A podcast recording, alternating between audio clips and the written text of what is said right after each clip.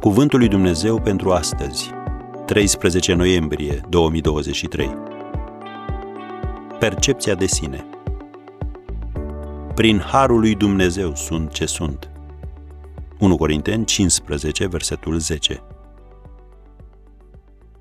Dacă ești un copil răscumpărat al lui Dumnezeu, nașterea din nou începe un proces de transformare a modului în care gândești despre tine însuți. Dar el trebuie continuat în fiecare zi prin înnoirea minții. Biblia ne avertizează în Roman 12, versetul 2, să nu vă potriviți chipului veacului acestuia, ci să vă prefaceți prin înnoirea minții voastre ca să puteți deosebi bine voia lui Dumnezeu, cea bună, plăcută și desăvârșită. Am încheiat citatul. Așadar, când gândirea ta este schimbată de cuvântul lui Dumnezeu, se întâmplă cel puțin două lucruri. Întâi, știi care este voia lui pentru tine și doi, știi că el își găsește plăcerea în tine.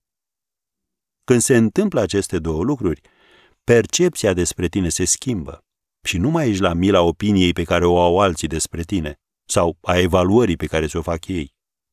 Părerea pe care o avem despre noi înșine este profund afectată de părerile figurilor de autoritate din anii noștri de formare. Dacă părinții noștri au avut tendința să ne neglijeze sau să ne ignore, am tras concluzia că nu merităm timpul lor, atenția lor sau dragostea lor. Și lucrul acesta s-a răsfrânt asupra stimei noastre de sine. Dar pe măsură ce ne maturizăm prin cuvântul lui Dumnezeu, învățăm să umblăm în lumina noii noastre imagini de sine și câștigăm stimă de sine. Indiferent care au fost situațiile prin care ai trecut în viață sau greșelile pe care le-ai făcut, Dumnezeu te va ajuta să înțelegi cine ești și ce te-a destinat El să faci. Înainte ca Pavel să-L întâlnească pe Hristos, el i-a persecutat pe creștini. Trist, nu-i așa? Dar după ce s-a întâlnit cu Hristos, el a putut să scrie, prin harul lui Dumnezeu sunt ce sunt și harul lui față de mine n-a fost zadarnic. Când înțelegi harul lui Dumnezeu, harul său neschimbător, nemeritat și nesfârșit față de tine, acest lucru va schimba părerea pe care o ai despre tine însuți.